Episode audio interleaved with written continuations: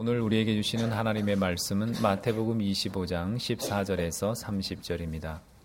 또 어떤 사람이 타국에 갈때그 종들을 불러 자기 소유를 맡긴과 같으니 각각 그 재능대로 한 사람에게는 금 다섯 달란트를 한 사람에게는 두 달란트를 한 사람에게는 한 달란트를 주고 떠났더니 다섯 달란트 받은 자는 바로 가서 그것으로 장사하여 또 다섯 달란트를 남기고 두 달란트 받은 자도 그같이 하여 또 두 달란트를 남겼으되 한 달란트 받은 자는 가서 땅을 파고 그 주인의 돈을 감추어 두었더니 오랜 후에 그 종들의 주인이 돌아와 그들과 결산할세.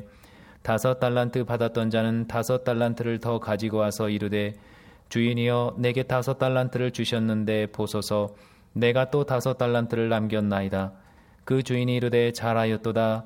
착하고 충성된 종아 내가 적은 일에 충성하였음에 내가 많은 것을 내게 맡기리니 내 주인의 즐거움에 참여할지어다 하고 두 달란트 받았던 자도 와서 이르되 주인이여 내게 두 달란트를 주셨는데 보소서 내가 또 두 달란트를 남겼나이다. 그 주인이 이르되 잘하였도다 착하고 충성된 종아 내가 적은 일에 충성하였음에 내가 많은 것을 내게 맡기리니 내 주인의 즐거움에 참여할지어다 하고 한 달란트 받았던 자는 와서 이르되 주인이여 당신은 굳은 사람이라 심지 않은 데서 거두고 해치지 않은 데서 모으는 줄을 내가 알았으므로 두려워하여 나가서 당신의 달란트를 땅에 감추어 두었나이다. 보소서 당신의 것을 가지셨나이다. 그 주인이 대답하여 이르되 악하고 게으른 종아 나는 심지 않은 데서 거두고 해치지 않은 데서 모으는 줄로 내가 알았느냐 그러면 내가 마땅히 내 돈을 취리하는 자들에게나 맡겼다가 내가 돌아와서 내 원금과 이자를 받게 하였을 것이니라 하고 그에게서 그 한 달란트를 빼앗아 열 달란트 가진 자에게 주라. 무릇 있는 자는 받아 풍족하게 되고 없는 자는 그 있는 것까지 빼앗기리라. 이 무익한 종을 바깥 어두운 데로 내쫓으라. 거기서 슬피 울며 이를 갈리라 하니라. 아멘. 우리 교회는 예수 그리스도의 생애를 통해 완성된 구원의 역사, 역사를 1년 주기로 재현하여 기념하는 교회력을 지켜오고 있습니다. 오늘은 지난 3월 6일 성회 수요일부터 시작된 사순절 넷째 주일로 지키고 있습니다. 사순절은 죄의 길에서 헤매이는 우리를 구속하시기 위해 이 땅에 오신 예수 그리스도를 진지하게 만나는 시간을 주심으로 구원의 빗줄기를 경험하도록 해 주신 기간입니다. 살아오면서 몇 번의 사순절을 보내셨습니까? 그리고 앞으로 몇 번의 사순절을 더 맞이하실 수 있으실까요? 우리 중 그 누구도 앞으로 몇 번의 사순절을 더 맞이할는지는 알지 못합니다. 4월 21일 부활주의를 맞이하기까지 주님께서 우리를 위해 당하신 고난을 진지하게 묵상하는 시간으로 채워가심으로 하나님의 나라를 현재 이곳에서 경험하는 은총이 있으시기를 빕니다. 마태복음 25장은 예수님께서 천국을 말씀하고 계십니다. 1절에서 13절 말씀은 신랑을 맞이하는 열 처녀 이야기입니다. 열 처녀가 있었습니다. 그들의 신부는 혼인잔치에서 신랑을 기다리는 들러리입니다. 그들 모두는 등을 들고 있었고 그들 중 다섯 명만이 여분의 기름도 준비했습니다. 기다리던 신랑이 더디움으로 모두 졸며 자다가 갑자기 신랑이 온다는 소리를 들었습니다. 등불을 밝혀 신랑을 맞아야 했지만 기름이 떨어져 가던 다섯 처녀는 기름을 사러 갈 수밖에 없었고 여분의 기름을 준비한 이들만이 신랑을 맞이할 수 있었다는 내용입니다. 열 처녀 모두가 준비했던 등을 부르심에 따른 신분에 비유한다면 슬기로운 다섯 처녀가 준비한 기름은 그리스도인의 신분에 알맞은 생활이라고 말씀드렸었습니다.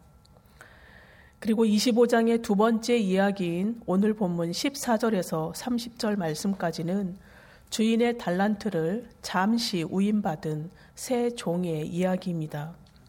14절 말씀입니다. 또 어떤 사람이 타국에 갈 때 그 종들을 불러 자기 소유를 맡김과 같으니 또라는 접속사로 시작하는 14절을 통해 오늘 본문도 앞절에 등장했던 열 처녀 이야기와 같이 천국에 대해 말씀하고 계심을 알 수 있습니다. 한 주인이 있었습니다. 그는 먼 나라로 떠나기 전 종들을 불러 모았습니다. 그리고 자기의 소유를 종들에게 맡겼습니다. 주인이 종들에게 나누어 준 자기 소유는 주인이 평소 아끼며 관리하던 재산을 의미합니다. 고대 사회에서 종은 자기 소유가 없던 사람들입니다. 주인이 종에게 재산을 맡길 때는 종들에게 맡겨진 일에 대해서는 상당한 권한과 책임도 함께 주었습니다. 그러나 권한과 책임을 함께 주었다 할지라도 주인이 종들에게 소유권을 넘긴 것이 아니기에 원 소유주는 여전히 주인입니다. 주인은 평소에 종들을 잘 파악하고 있었던 것 같습니다. 15절 말씀입니다.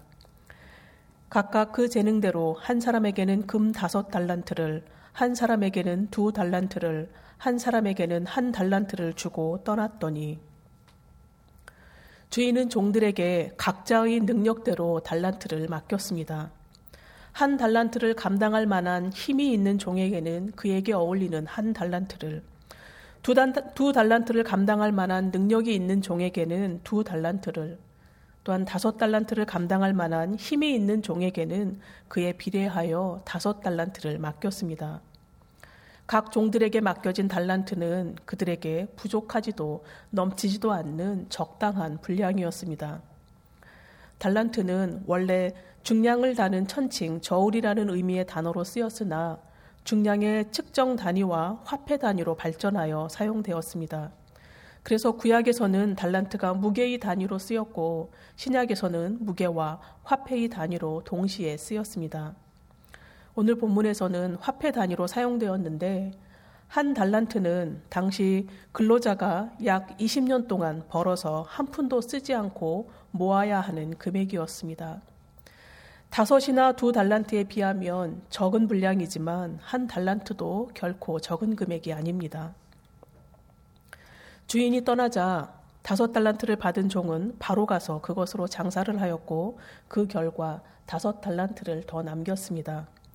두 달란트 받은 종도 다섯 달란트 받은 종과 같이 동일하게 장사를 하였고 두 달란트를 더 남겼습니다.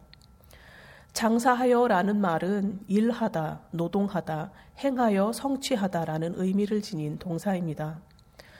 다섯 달란트와 두 달란트 맡은 종은 주인으로부터 받은 사명을 적극적으로 수행했습니다. 그런데 나머지 한 달란트 받은 종은 앞에 두 종과는 판이하게 달랐습니다.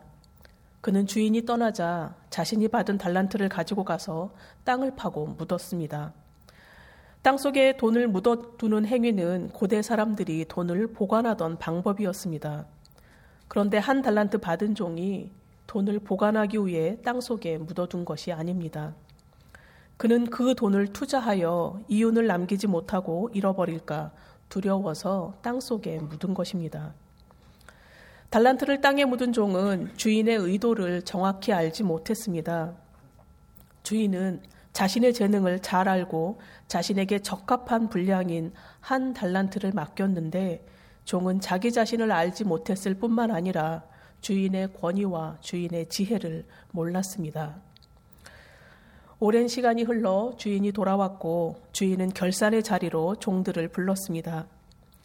결산의 자리로 나온 다섯 달란트 받았던 종은 이렇게 이야기합니다. 20절 말씀입니다.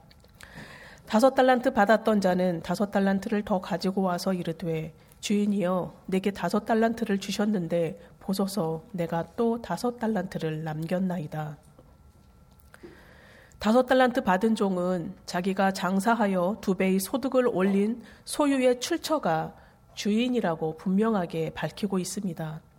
주인이여 내게 다섯 달란트를 주셨는데 보소서라고 말한 핵심은 자신이 두 배의 소득을 올린 사실에 집중하지 않음을 의미합니다.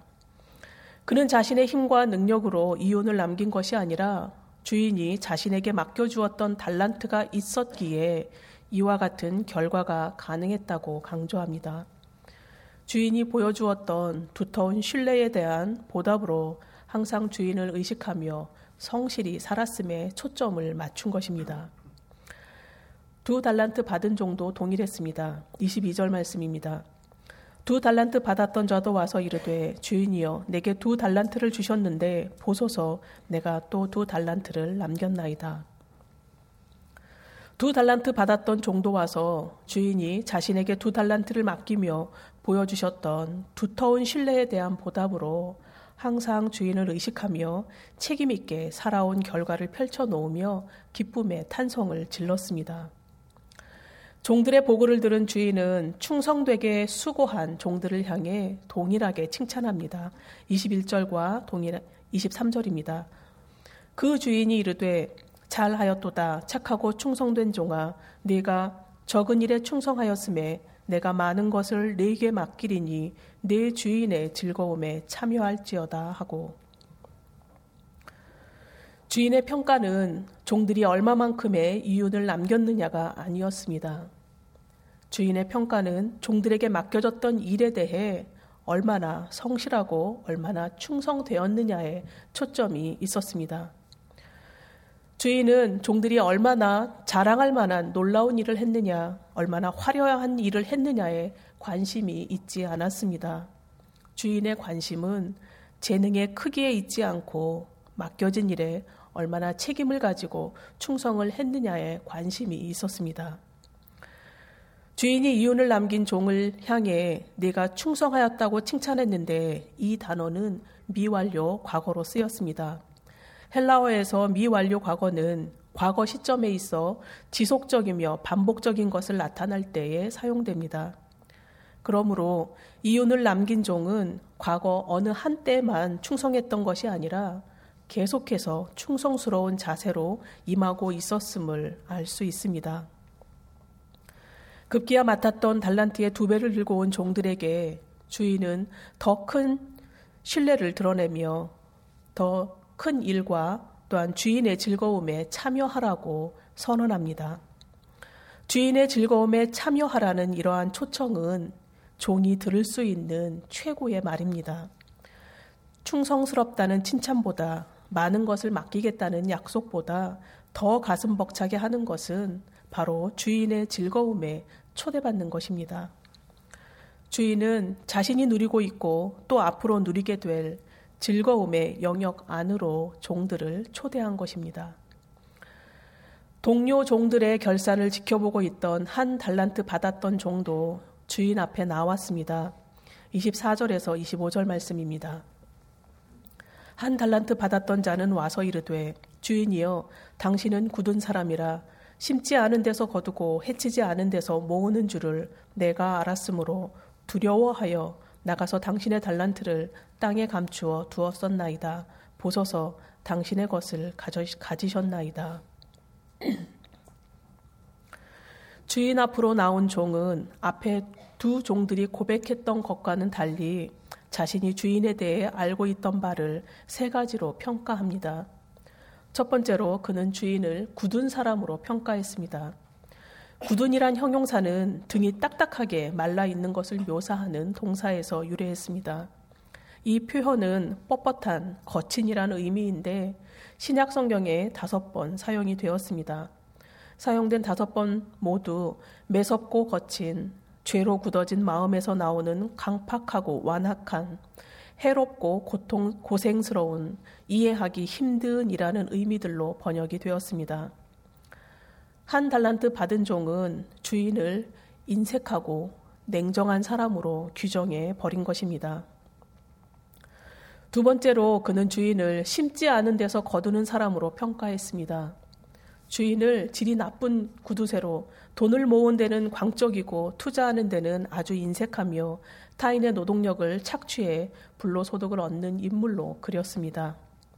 마지막 세 번째로는 해치지 않는 데서 모으는 사람으로 평가했습니다. 추수한 곡식을 마당에 널어 말린 후 키지를 통해 알곡을 모아야 하는데 키지라는 노력조차 하지 않고 알곡을 모으는 사람으로 주인을 비난했습니다. 결국 주인에 대한 잘못된 지식이 그로 하여금 두려움을 갖게 했습니다. 그 두려움은 그가 받은 달란트를 땅에 묻어버리는 결과로 연결되었습니다. 한 달란트 받았던 종은 한 달란트를 고스란히 가지고 와서 보소서 당신의 것을 가지셨나이다 라고 말합니다. 당신의 것을 가졌다는 의미는 주인은 결코 손해본 것이 아니라는 것입니다. 또한 자신의 행동이 무책임하거나 잘못을 저지른 것이 아니며 자신이 이렇게밖에 할 수 없었던 행동의 원인을 주인에게서 찾았습니다. 급기야 주인은 한 달란트를 맡겼던 종에게 악하고 게으른 종이라고 질책합니다. 그렇다면 달란트를 땅에 묻어둘 것이 아니라 은행이나 돈놀이 하는 사람에게라도 맡겨서 이자라도 받았어야 했다고 책망을 했습니다. 주인의 이 같은 책망은 한 달란트를 가지고 그 어떤 노력도 기울이지 않은 결과에 대한 질책입니다. 한 달란트 맡았던 종은 주인을 포악하고 거친 사람으로 매정한 사람으로 매도하며 자신의 정당성을 강조했으나 그는 주인으로부터 악하고 게으른 종이라는 돌이킬 수 없는 평가를 받고 말았습니다. 그가 강도짓을 했거나 살인을 저질러서 악한 것이 아니라 마땅히 해야 할 일을 전혀 하지 않았기에 가혹한 징계를 받았고 어두운 곳으로 쫓겨나 슬피 울며 일을 가는 일밖에 남지 않았습니다. 오래전에 주인이 먼 길을 떠나기 전 종들을 불러 모았습니다. 평소 종들의 일거수일투족을 통해 각 사람의 재능을 능히 알고 있었던 주인은 각자의 재능에 따라 자신의 소유를 맡겼습니다. 그리고 자신이 맡긴 소유를 잘 관리하도록 종들에게 동일한 당부의 말을 전하였을 것이고 동일하게 축복의 메시지를 전하였을 것입니다. 종들에게는 각자의 재능에 따라 주인의 소유가 맡겨졌고 그것을 관리하는데 주어진 시간은 동일했습니다. 그러나 시간이 흘러 주인이 돌아왔을 때 그들에게 평가된 결과는 천지 차이였습니다. 마찬가지로 모든 인생에게 하나님께서 당신의 소유를 맡기셨습니다. 주님께로부터 주님의 것을 맡았던 어떤 이는 오래전 나라와 민족을 사랑하는 마음을 품게 하셔서 독립운동을 하게 하시고 어떤 이에게는 후학을 양성하게 하시고 어떤 이는 후손들에게 아름다운 자연을 유산으로 남겨주기 위해 산과 바다를 가꾸게 하셨습니다. 시인 윤동주는 내 인생에 가을이 오면 이란 시를 통해 인생을 어떻게 마무리할지를 노래하며 자신에게 허락된 재능을 사용했습니다.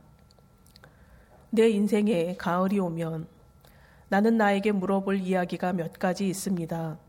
내 인생에 가을이 오면 나는 나에게 사람들을 사랑했는지에 대해 물을 것입니다. 그때 가벼운 마음으로 대답하기 위해 나는 지금 많은 사람들을 사랑하겠습니다. 내 인생에 가을이 오면 나는 나에게 열심히 살았느냐고 물을 것입니다. 그때 자신있게 말할 수 있도록 나는 지금 맞이하고 있는 하루하루를 최선을 다해 살아야겠습니다. 내 인생의 가을이 오면 사람들에게 상처를 주지 않았느냐고 물을 것입니다. 그때 얼른 대답하기 위해 지금 나는 사람들을 상처 주는 말과 행동을 하지 말아야겠습니다. 내 인생의 가을이 오면 나는 나에게 삶이 아름답냐고 물을 것입니다. 그때 기쁘게 대답하기 위해 지금 내 삶의 날들을 기쁨으로 아름답게 갖고 가야겠습니다. 내 인생의 가을이 오면 나는 나에게 어떤 열매를 얼마만큼 맺었냐고 물을 것입니다. 그때 자랑스럽게 대답하기 위해 지금 나는 내 마음밭에 좋은 말과 좋은 행동의 열매를 부지런히 키워가야 하겠습니다. 또한 어떤 이에게는 의학을 감당하게 하셨고 또 어떤 이에게는 과학을 맡기셨습니다. 어떤 이에게는 정치를 통해 또 어떤 이에게는 예술을 통해 맡기신 소임을 감당하게 하셨습니다. 어떤 이에게는 소외된 이웃들을 위해 또 어떤 이에게는 이 땅을 찾아온 외국인들의 벗으로 어떤 이에게는 가정에서 자녀 양육의 소임을 어떤 이에게는 사회생활로 수고하게 하셨습니다. 어느 것 하나 더 중요하고 덜 중요하지 않습니다. 하나님께서 당신의 것을 맡기신 것이기에 모두가 소중한 사명입니다. 주님께서 우리에게도 교회를 맡기셨습니다. 14년 전 양화진으로 당신의 백성들을 불러 모으시고 주님의 몸된 교회를 우리에게 맡기셨습니다. 지난 14년 동안 교우님들은 각각의 재능에 따라 참 아름다운 모습으로 주님께서 맡겨주신 일에 충성을 다하셨습니다. 지난주일 설교를 통해 자세히 전해드린 대로 우리 교회가 자원봉사 체제로 시작한 양화진 외국인 선교사 묘원 안내는 현재까지 90만 명 가깝게 참배객을 맞이했습니다. 방문하신 분들을 마음과 정성을 다해 안내하고 계신 봉사자들이 안 계셨다면 가능하지 않은 일입니다. 또한 용인에 있는 한국 기독교 순교자 기념관을 관리 보존하기 위해 올해 리모델링이 시작되었는데 이 리모델링 공사에도 주님께서 맡기신 달란트를 기꺼이 사용하고 계신 봉사자들이 팀으로 구성되어 수고의 땀을 흘리고 있습니다. 이처럼 대외적인 소명을 감당하는 분들이 계시기도 하고 성령 안에서 하나님이 거하실 처소가 되기 위해서 그리스도 예수 안에서 함께 지어져 가는 수많은 교우님들이 교회 곳곳에 계십니다.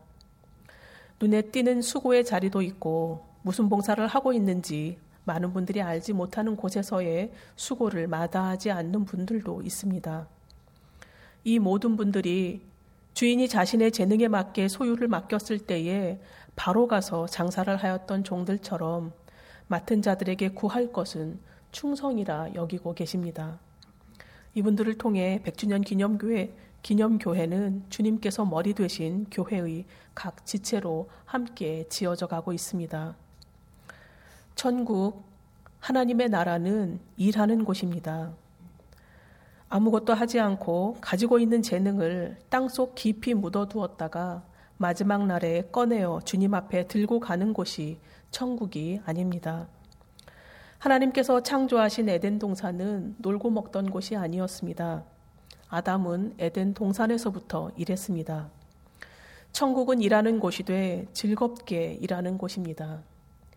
우리가 사는 이 땅에서도 즐겁게 일하는 기쁨을 누릴 때에 주님께서 맡기신 재능에 더 많은 기회가 주어진다는 사실을 오늘 본문을 통해 우리에게 말씀하고 계십니다.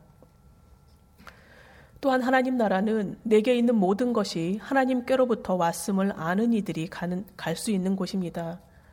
우리는 이 땅에 사는 동안 잠시 주인의 것을 맡은 것 뿐입니다.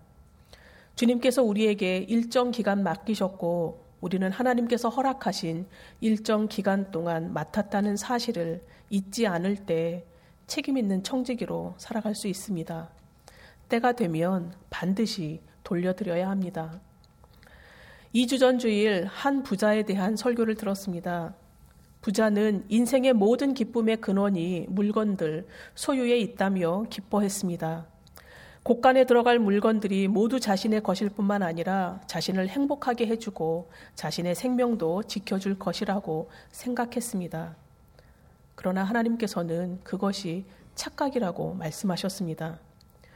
부자는 자신이 믿던 소유물 때문에 하나님을 기억하지 못했습니다. 인생 사는 동안 잠시 맡아 사용하다가 주인이 다시 오시는 날 주인에게 돌려드려야 하는 것임을 부자는 깨닫지 못했던 것입니다. 계속해서 생각해 볼 것은 천국, 하나님 나라에서는 현실에 최선을 다하기를 원하십니다. 현실에 최선을 다하기 위해서는 주인의 마음을 정확히 알아야 합니다. 한 달란트 받았던 종은 주인을 바르게 알지 못했습니다. 그는 주인을 굳은 사람, 심지 않은 데서 거두는 사람, 해치지 않는 데서 모으는 사람으로 오해함으로 두려움에 쌓여 한 달란트를 땅에 묻었습니다. 18절 말씀에 한 달란트 받은 종이 가서 땅을 파고 그 주인의 돈을 감추어 두었다고 증거하고 있는데 가서라는 단어 아펠로는 어떤 사람으로부터 떠나버린다는 의미의 동사입니다. 16절 말씀에 기록된 다섯 달란트 받은 종이 장사하기 위해 바로 가서에서 사용된 단어 표류데이스는 특별한 의도를 가지고 자신의 길을 가거나 출발하는 것을 의미합니다. 다섯 달란트와 두 달란트 받았던 종들은 장사하기 위해 특별한 의도를 가지고 힘차게 출발했으나 한 달란트 받은 종은 주인으로부터 등을 돌려버린 것입니다. 그가 주인에게서 등을 돌린 이유는 한 달란트를 가지고 최선을 다하다가 실수하고 실패해도 주인은 끌어안으신다는 사실을 알지 못했기 때문입니다. 아버지의 재산을 분배받아 멀리 타국에 갔던 둘째 아들은 실패한 이후에야 아버지를 기억했습니다. 그가 다시 돌아왔을 때에 아버지는 고단하고 지친 아들을 끌어안아 주셨습니다. 그러나 주인을 알았으나 진실로 주인을 알지 못했던 한 달란트 받았던 종은 맡은 자의 소임을 다하지 못하므로 그에게는 더 이상 기회가 주어지지 않았습니다. 오늘 본문이 강조하는 것은 내 재능에 맞게 내게 허락하신 달란트를 가지고 내가 최선을 다하지 않을 때 주님께서는 당신의 목적을 다른 일을 통해 이루어 가신다는 사실입니다. 28절에서 29절 말씀입니다. 그에게서 그 한 달란트를 빼앗아 열 달란트 가진 자에게 주라. 무릇 있는 자는 받아 풍족하게 되고 없는 자는 그 있는 것까지 빼앗기리라. 이것이 하나님의 원칙이며 하나님 나라의 모습입니다. 지난 수요 성경 공부를 통해 이스라엘의 초대 왕 사울에 대해서 배웠습니다. 사울은 왕으로 등극한 이후에 하나님을 신뢰하지 못하고 끊임없이 인간적인 방법을 생각했습니다. 하나님께서는 사울을 통해 이스라엘을 다스리시기 원하셨지만 하나님을 신뢰하지 못하고 끊임없이 인간적인 길을 걸었던 사울을 하나님께서 버리셨습니다. 그리고 사울 대신 끝까지 하나님을 신뢰했던 다윗을 왕으로 세우시고 그를 통해 하나님께서 일하셨습니다. 그렇다면 오늘 우리는 한 영혼이 구원을 얻는 일에 기쁨을 누리고 있는지 우리 각자 점검해 봐야 합니다. 자녀가 스카이캐슬 속에 예서 같은 삶을 살기를 바라며 자녀를 위한다고 하는 일이 오히려 해가 되고 있는 것은 아닌지 부모님들은 생각해 보셔야 합니다. 자녀 인생의 주인이 하나님이심을 잊고 있다면 하나님이 내 자녀의 주인이시며 내 자녀에게도 그의 재능대로 주님께서 맡기신 것이 있음을 다시 기억해 기억해야 할 시기입니다. 우리 각 사람이 가정과 교회, 세상 속에서 빛과 소금으로 살기를 원하시는데 나 대신 우리 가족 대신 누군가가 그렇게 살아주기를 바라고 있다면 빛과 소금으로 사는 그 한 사람이 바로 나이기를 간절히 소망해야 할 시기입니다.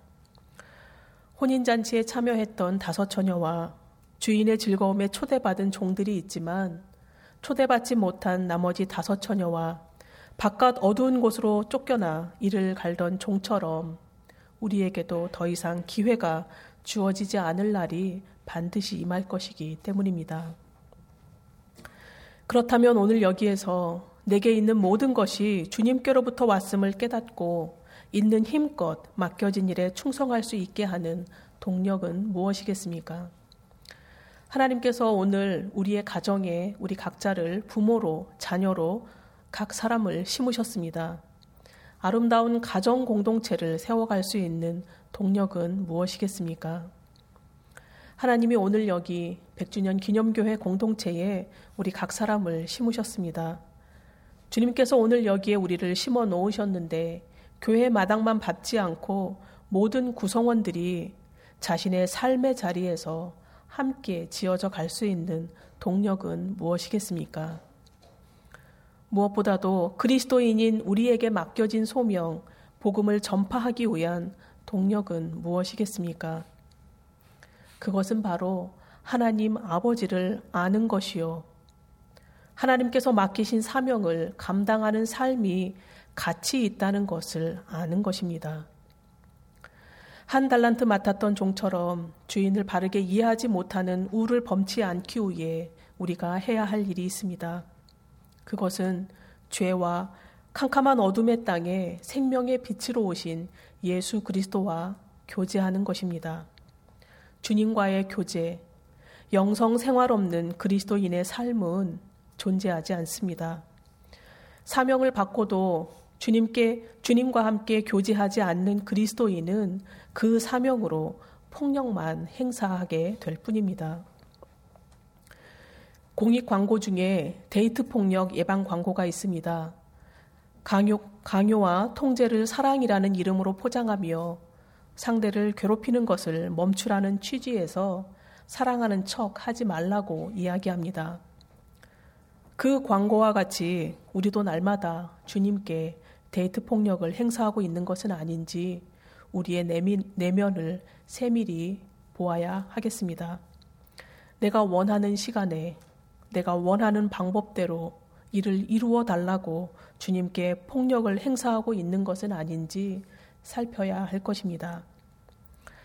주님과의 깊은 교제를 통해 하나님 아버지의 마음을 진지하게 알아갈 수 있습니다.